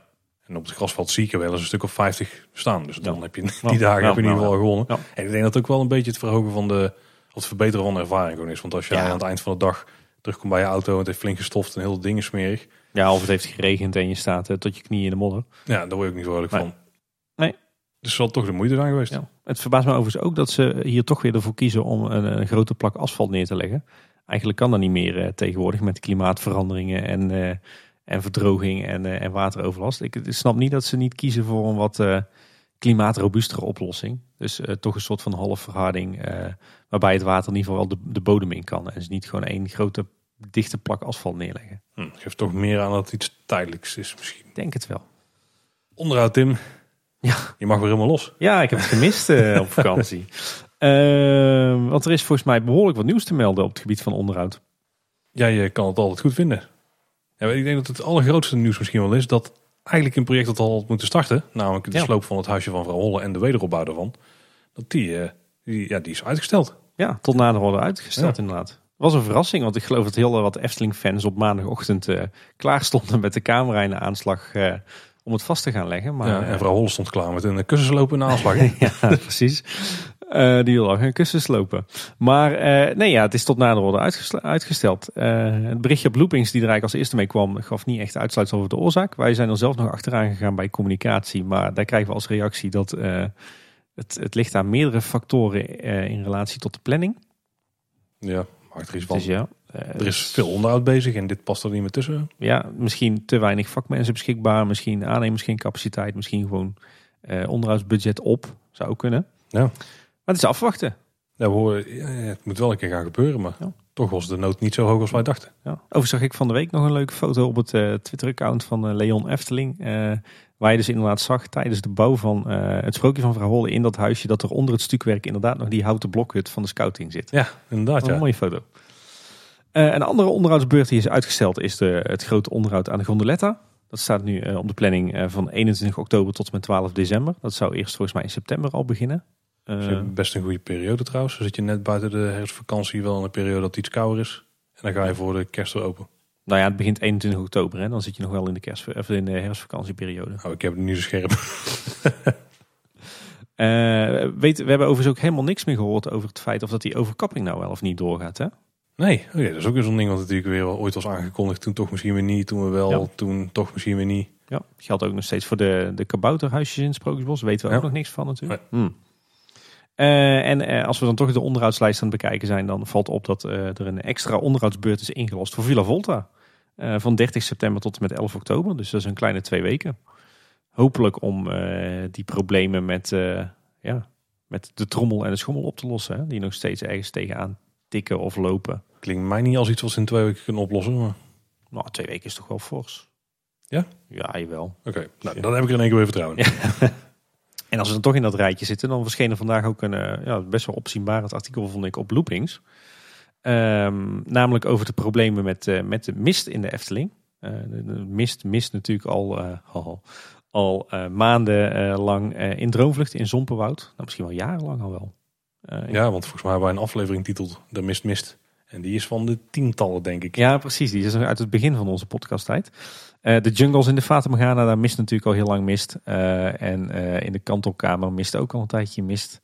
In de Fata Morgana ook. In Kastelenrijk mist mist. Zompenwoud. ja. ja.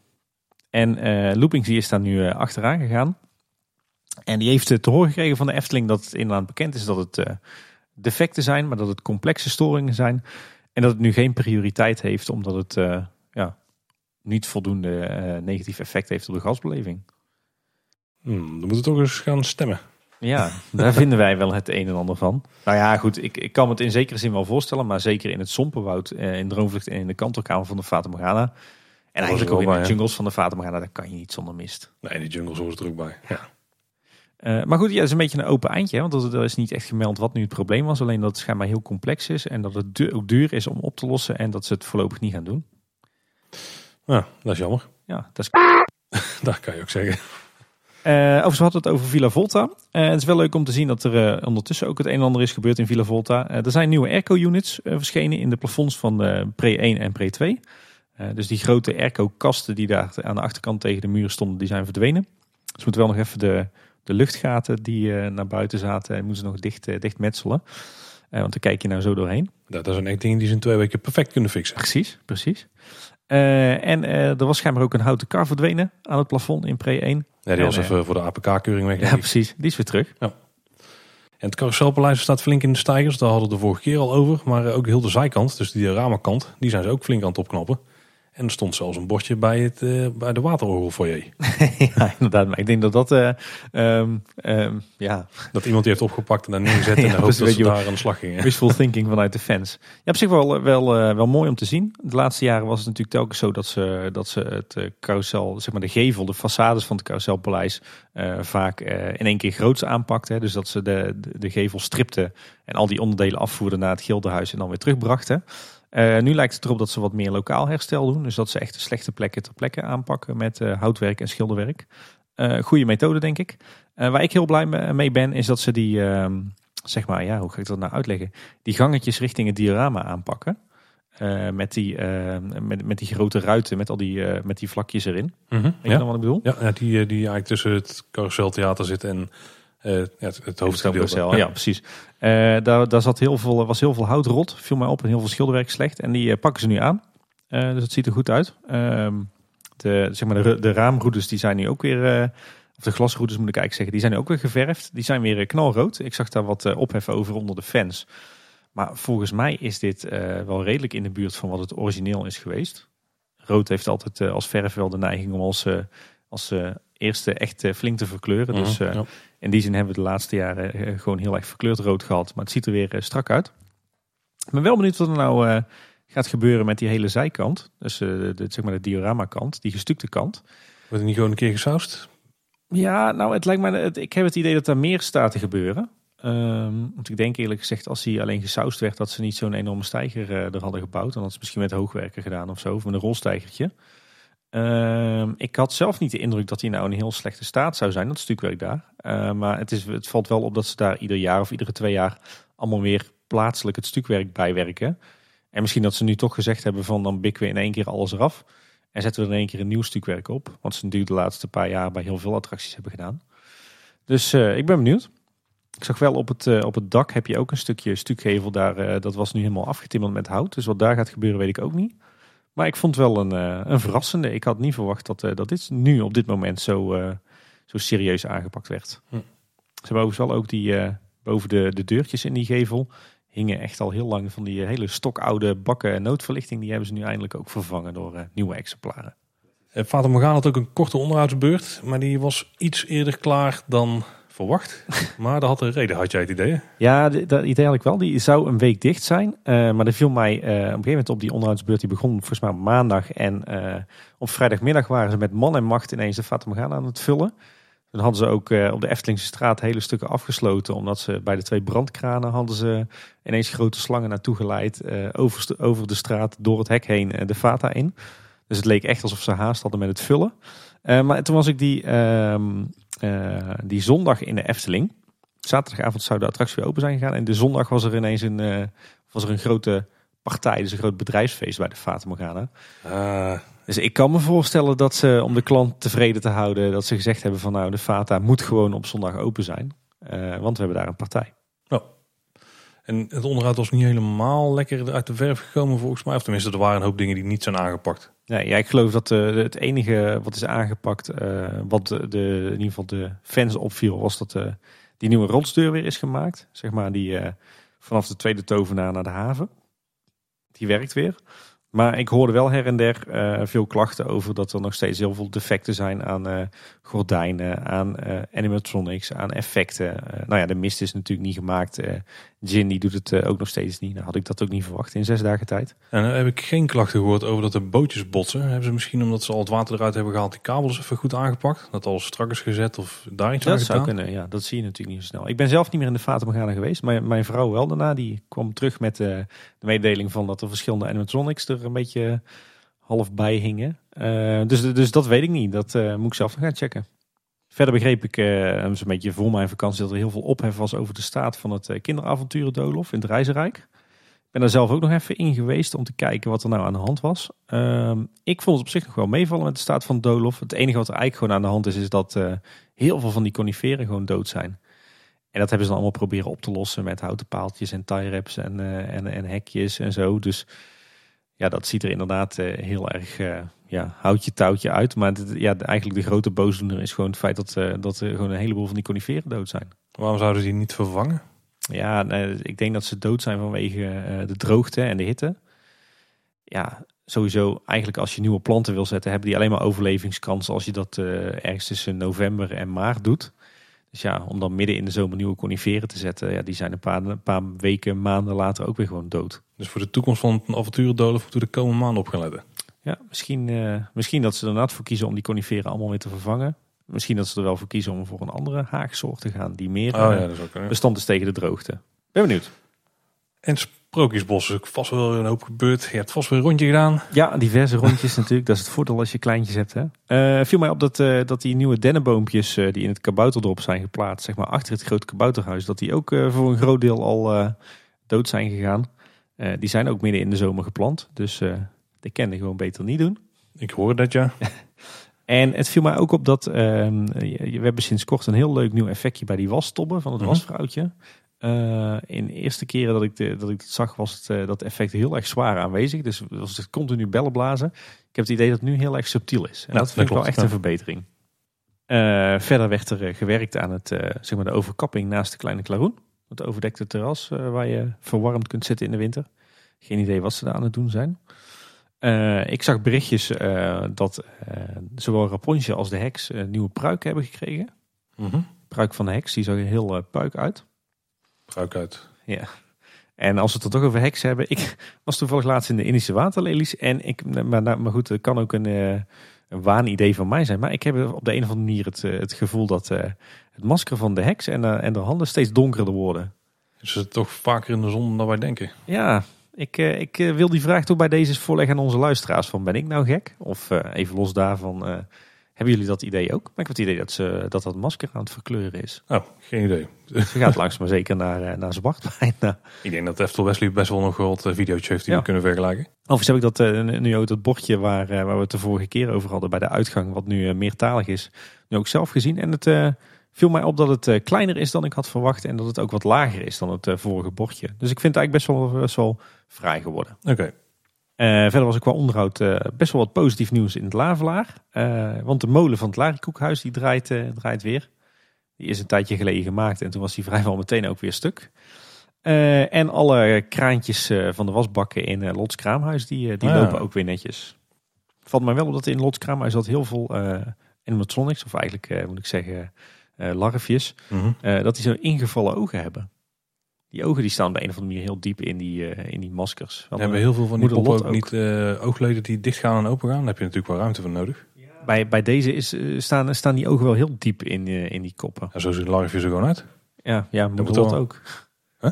Moeder Lot ook dan, want die heeft er ook last van. Je moet maar eens gaan kijken. Ik weet niet of je, je recent in, ja, ik weet niet of je recent in Lots Kraamhuis bent geweest. Een maandje of anderhalf geleden denk ik. Ja, maar eens gaan kijken. Hm. Dat viel me op. Zelfs één, één larfje, daar is zo'n ooglid, is zo half schuin weggezakt. Waardoor je zo langzamerhand het idee hebt dat je in een of andere horrorfilm uh, terechtkomt uh, als je Rots Kraamhuis binnenloopt. Hey, weet je wat mij nog opviel bij de oude Tuffers? Daar hebben ze nu van die echt enorme bumpers eigenlijk eh, aan de wagentjes gemaakt. Ja. Ziet er een beetje als een, als een soort quick fix uit. Ja, dat dacht ik ook ik het zag. Ja. En die, die geinige nummerbordjes die ze daar op hadden zitten, die kentekens, die ziet er ook iets minder goed door. Ja, een beetje, beetje jammer, jammer. Misschien, ik weet niet, Oude Tuffer was een mooie upgrade. Nog steeds hoor, ik is steeds een flinke verbetering. Maar een paar van die details zijn toch jammer hè? een beetje gevolg van die problemen met eh, de techniek van de voertuigen. Ja, misschien is het iets tijdelijks dat als ze een goede oplossing hebben, het is allemaal goed ingeregeld, als ze dan misschien weer af mogen. Ik hoop het. Ja. Even afwachten. Ja, er was ook nog allerlei kleiner onderhoud. Ook wel mooi om te zien. Uh, Ravelijn wordt nu ook zeg maar aan de buitenkant geschilderd. Dus uh, de geveltjes en de kozijntjes aan de, de kant van de Europalaan. Uh, daar zijn ze lekker aan het schilderen en aan het sausen.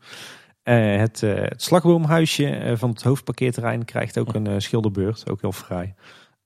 ze waren van de week bij het Huis van de Vijf Zintuigen bezig met een hele trits van hoogwerkers.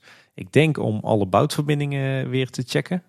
Verder kwam uh, Efton Nerd van de week nog met een mooi lijstje op Twitter van het grote aantal voertuigen in uh, Carnaval Festival wat uh, in onderhoud is. Die worden natuurlijk allemaal gefaseerd, echt goed opgeknapt. Ja, maar er waren echt wel een stuk of vijf tot zeven weg of zo. Ja, meer dan dat ze eerst hadden aangekondigd. Ja, eerst hadden ze gezegd van we doen er twee per keer geloof ik. En nu waren het, nou we gingen wel richting de tien gondels. Hm. Oh. we zagen nog wat graafwerkzaamheden voor de entree van Carnaval Festival. Geen idee wat daar gaat gebeuren. Kabels, denk ik waarschijnlijk.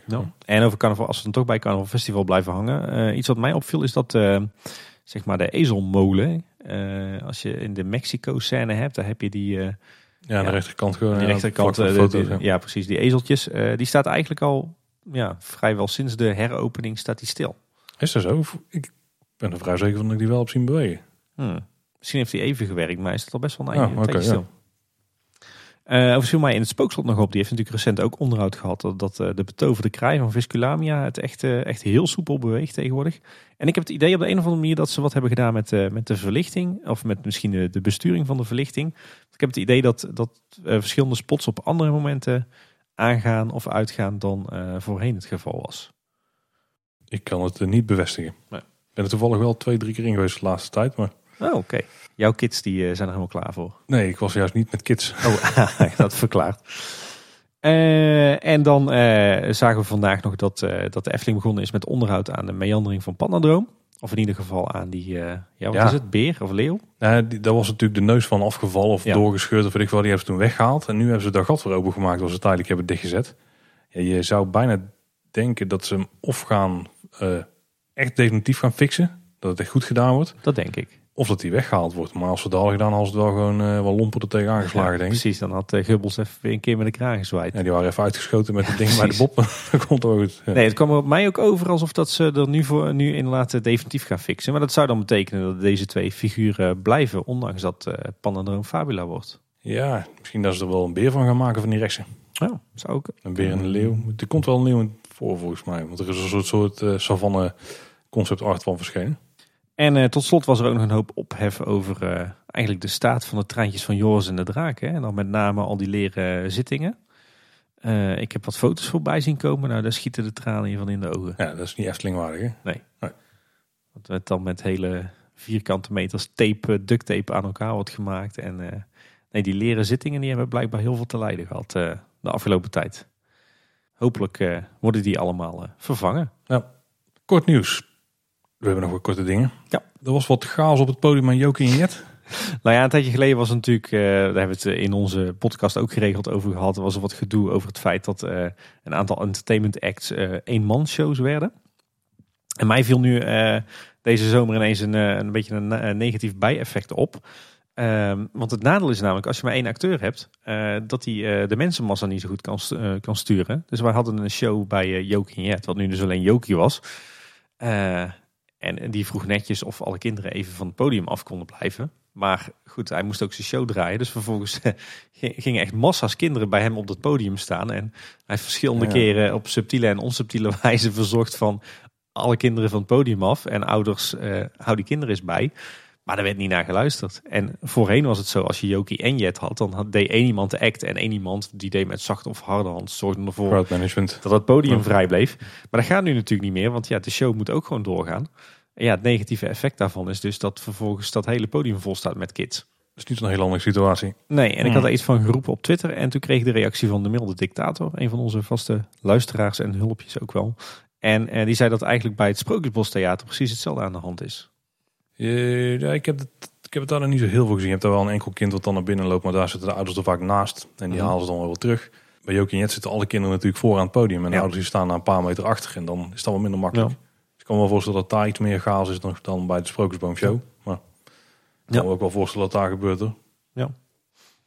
Wat mij verder nog was opgevallen was dat er eh, een tijdje terug ineens eh, Efteling personeel op de braakakker stond. Dat eh, weggetje zeg maar tussen de Europalaan en de Kinkerpolder. Waar eh, met name heel veel Belgische bestuurders eh, op de een of andere manier inrijden en zichzelf dan klemrijden ergens op de Kinkerpolder. En nu stond er iemand van de, van de Efteling mensen tegen te houden en ja, die zorgde ervoor dat die mensen omdraaiden. Dat is slim. Wel zonder dat ze er iemand voor nodig hebben. Maar... Ja, ik zou er gewoon een heel duidelijk bord neerzetten. En er is ook nieuwe kleding voor de sleuteliers. Een stuk kleurrijker. Meer eh, felblauw en bordeaux-rood. Hè? Een beetje, Ja. ja. beetje, en ook printjes erop of zo. Een beetje Ja. Caro-stijl van meneer Tijd volgens mij. Het deed mij heel erg aan Caro denken, ja, die kleding. En bij de T-fort die je tegenwoordig in de Efteling Museumtuin vindt. Er staat staan een bordje bij met wat is het ding nou eigenlijk wat die staat. Ja. Ja. Wij weten het allemaal. Maar als er 20 jaar iemand daar komt kijken die denkt misschien van WTF. Goede info, alleen een beetje jammer dat het echt eh, heel erg eh, geforceerd op rijm is gezet. Ja, iets te erg. Hè? Ja. Nou, ga het zelf even checken. Ja, de wespenplaag die eh, werd door collega podcast Team ook nog aangehaald bij eh Walibi. Ja, Maar de Efteling die heeft het redelijk onder controle volgens mij. Ja, nou mij viel de laatste tijd op dat, ze heel veel, eh, dat de Efteling op een aantal plekken wespenvallen heel hoog in de bomen heeft hangen. Er hangen dan van die, van die touwen langs die bomen. Dan denk ik, wat doen die touwen daar nou toch? Is dit een nieuw soort speeltuin of zo? Maar dan die hebben, de, hangen een soort speciaal soort wespenvallen heel hoog in de boom. Oké. Hm. Het werkt wel blijkbaar. Ik eh, moet zeggen dat ik weinig last meer heb gehad van wespen in de Efteling. En vandaag zag ik nog een eh, berichtje langskomen dat mensen die de minder valide ingang van Fata Morgana willen gebruiken, dat die voortaan rechts om die plantenbak heen moeten lopen die naast de minaret ligt. En dan loop je dus om de plantenbak heen en dan kom je weer voor bij de minaret uit en daar kun je dan eh, wachten. Dus dat is wederom aangepakt. Blijf ook maar aan het tweaken daar. hè. En we kregen nog een berichtje dat de Bob nu dicht was natuurlijk. Nou, dat was op zich niet uniek. Eh, maar de Bob was wel een van de attracties die eerder open ging voor verblijfsgasten. Eh, die is nu weg. En de Efteling had al aangegeven, er komt dan een vervangende attractie voor.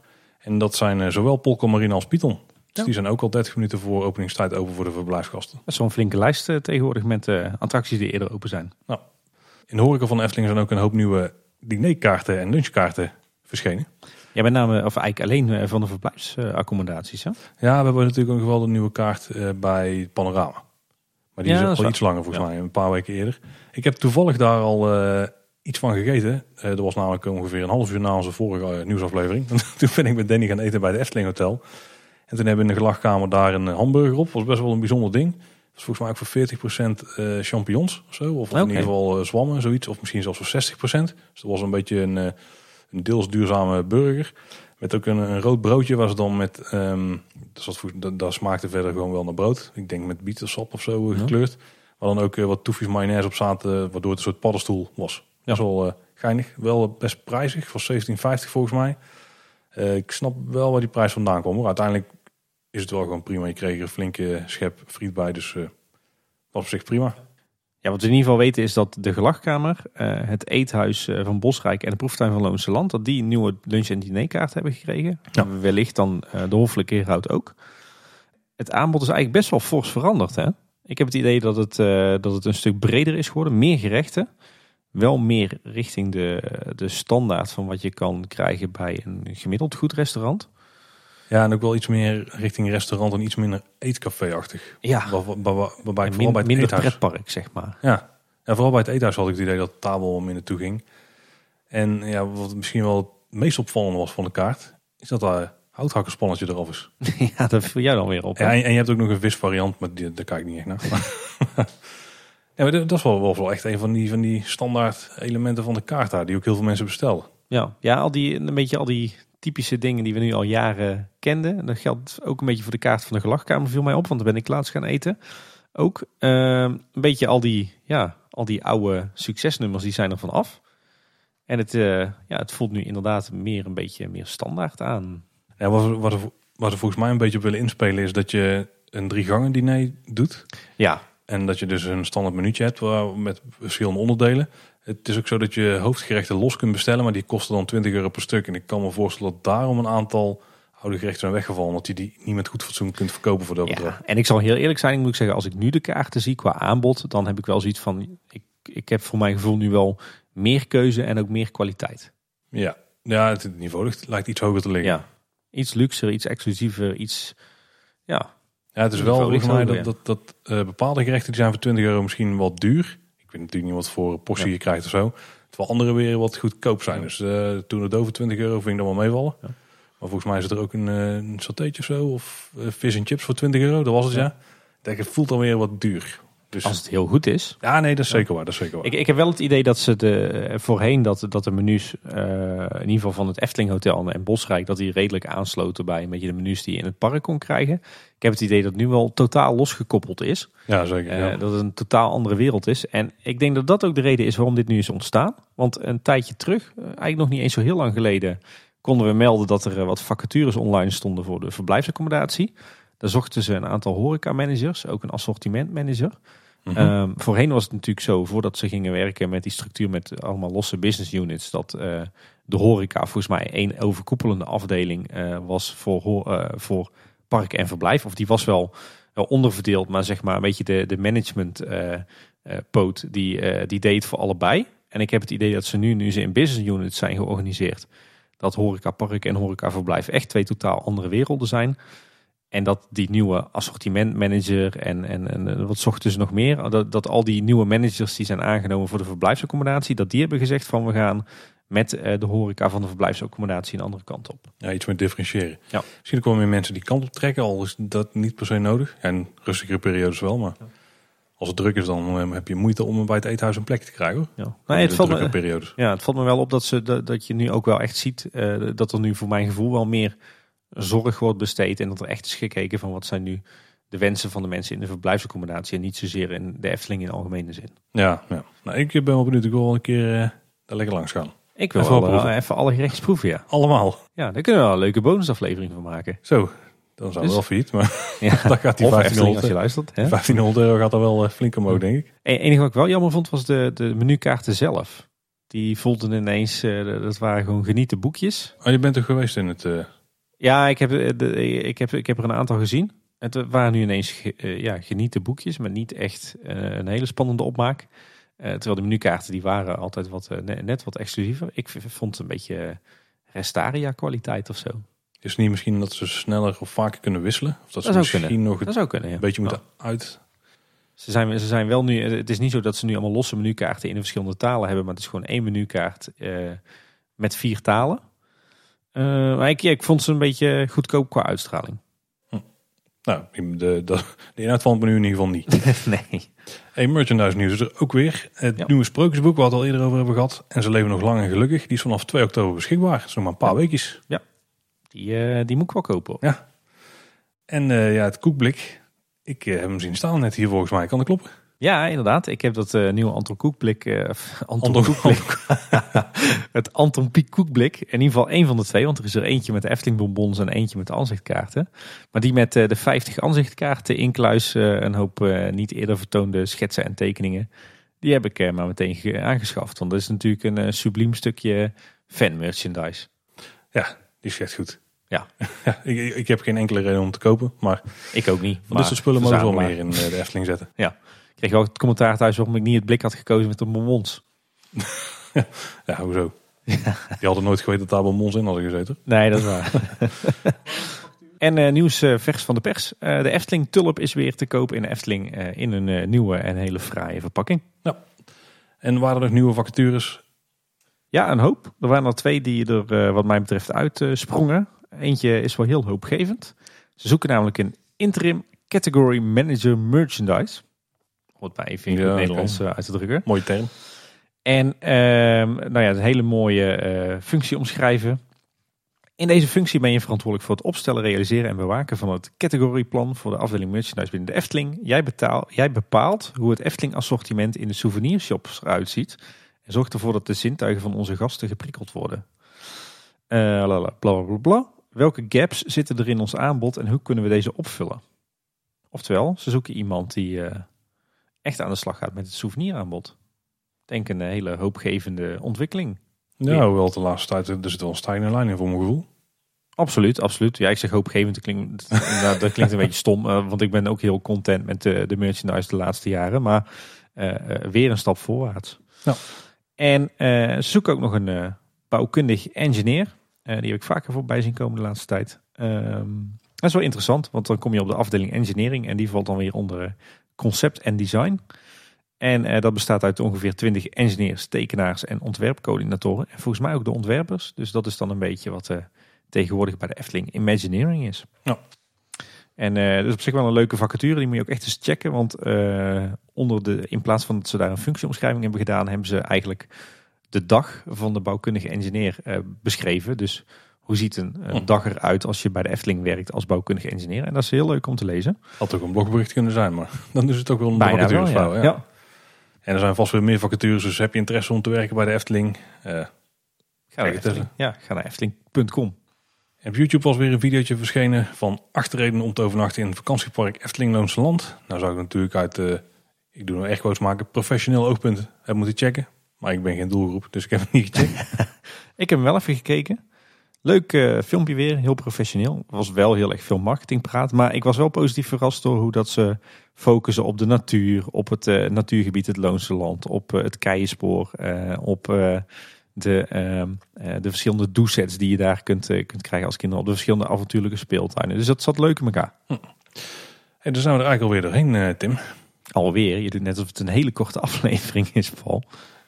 Vergeleken met andere afleveringen is hij best aan de korte kant, denk ik. En dat, zijn- eh, dat terwijl ik vier weken weg ben geweest. Ja, maar we hebben wel gewoon nieuws tussendoor gebracht nog. Dat scheelt. Oh ja, dat is waar. Ja. Ja. Maar we zijn nog niet helemaal. We hebben nog een paar en dan nog ditjes. Er is eh, zondag 14 december 2019 de tweede editie van de Villa Padus Winterrun. En eh, ja, wat is het? Een soort uh, een sponsorloop eigenlijk. sponsorloop, ja. We zijn ervoor uitgedaagd, samen met Team Talk door Rwandi. Ja, onze, een van onze vaste luisteraars. Hij was ook op de, de KB100. Ik moet zeggen dat mijn hardloopskills de afgelopen maanden slash jaren wel flink zijn afgenomen. Ja, mijn hardloopskills die zijn er nooit geweest. Oh. Dus eh, moest ik wel lachen dat hij eh, ons en Team Talk uitnodigde. Volgens mij zijn wij vier, eh, Thomas, Maurice, jij en ik, de minst sportieve podcastpresentatoren in Pretparkland. Dat zou best kunnen, ja. En ik heb nog een luistertip. En dat is Afterpark Lounge nummer 14. We hadden in onze vorige aflevering over de Bob... hadden we Lex Lemmens natuurlijk even aan de tand gevoeld over de Bob. En zijn historie daarmee. Maar eh, in aflevering 14 van Afterpark Lounge... hebben Marvin en Jafet hem eh, ondervraagd over zijn favoriete achtbanen. En er zitten best wel wat Efteling weetjes tussen. Ja, ik denk dat ongeveer 80% van de aflevering over de Efteling ging. Ja, zoiets. Ja, ja. En eh, we kennen natuurlijk een hoop anekdotes van Lex... maar er zitten ook wel wat nieuwe dingen tussen. Ja, absoluut. Ook veel over niet, niet gerealiseerde achtbanen. Ja, wat dan misschien een kleine preview is richting onze volgende afleveringen. Ja, precies. Eh, dus Mooie teaser, teaser. Dus Hele, hele leuke aflevering, ja. ja, check die zeker even. En ja, dit blijft ook echt een van de tofste nieuwe Twitter-accounts van de afgelopen tijd. Leon Efteling, we noemen hem net al. Ja. Dus eh, een account waar Leon Meterings allemaal eh, oude Efteling-foto's plaatst. Vooral van begin jaren 2000. Ja. En eh, volgens mij was de meest aangevraagde set foto's van... Zet nou eens een keer foto's van het Lurk en Limoenhuis erop. En vooral van de binnenkant. Ja. En toen ik zag dat hij die afgelopen, ik denk maandag of dinsdag ging plaatsen... Toen sprong ik ochtends wel een, eh, een gat in de lucht. En hij, hij ook lekker heel de dag richting de foto's van de binnenkant. Maar die kwamen wel aan het eind van de dag. Dus check zeker even Leon Efteling op Twitter. Overigens viel me ook hier weer op dat we, we allemaal het Lurk en Limoenhuis heel erg romantiseren natuurlijk. Maar als je dan die foto's van het interieur zag, dan was het eigenlijk toch een lelijke tent. Of Slecht, slecht bruin café. Hij had tot wel sfeer hoor. Ik, nou, ik snap het wel een beetje, maar het was niet helemaal 100% afgewerkt. Nee. Het delen wel, maar dan heb je bijvoorbeeld weer zo'n eh, zo'n zo'n eh, ijzelsteen muurtje-achtig ding. Ja. Weet ik wat de vakterm is. Ja, ja, hij Die is dan- steentjes goed. Nou, die dan niet helemaal tot de bovenkant is opgemetseld. Weet je wel, dat, dat, voelt gewoon... Het voelde, het voelde mij een beetje als een, eh, een, eh, sportcafé. Niet dat ik nou vaak in een sportcafé zit, maar Nee, jij sport dan echt te weinig. Dit was geen sportcafé, maar wel een heel, eh, heel oud bruin café. Ja. Met weinig budget. Hey Tim, heb jij ook nog wat eh, en dan nog ditjes? uitsmijters. Ja, en ik, eh, we gaan natuurlijk over onze vakanties in Scandinavië hebben in de buitenwereld aflevering 2. Maar ik ben deze zomervakantie ook nog op een aantal andere leuke plekken geweest waar wat nieuwigheden te vinden waren. Zo ben ik in Zoopark Overloon geweest, een klein dierentuintje in, hoe kan het ook anders, Overloon. Eh, was er al een tijdje niet meer geweest. Hele gave uitbreiding achter in het park.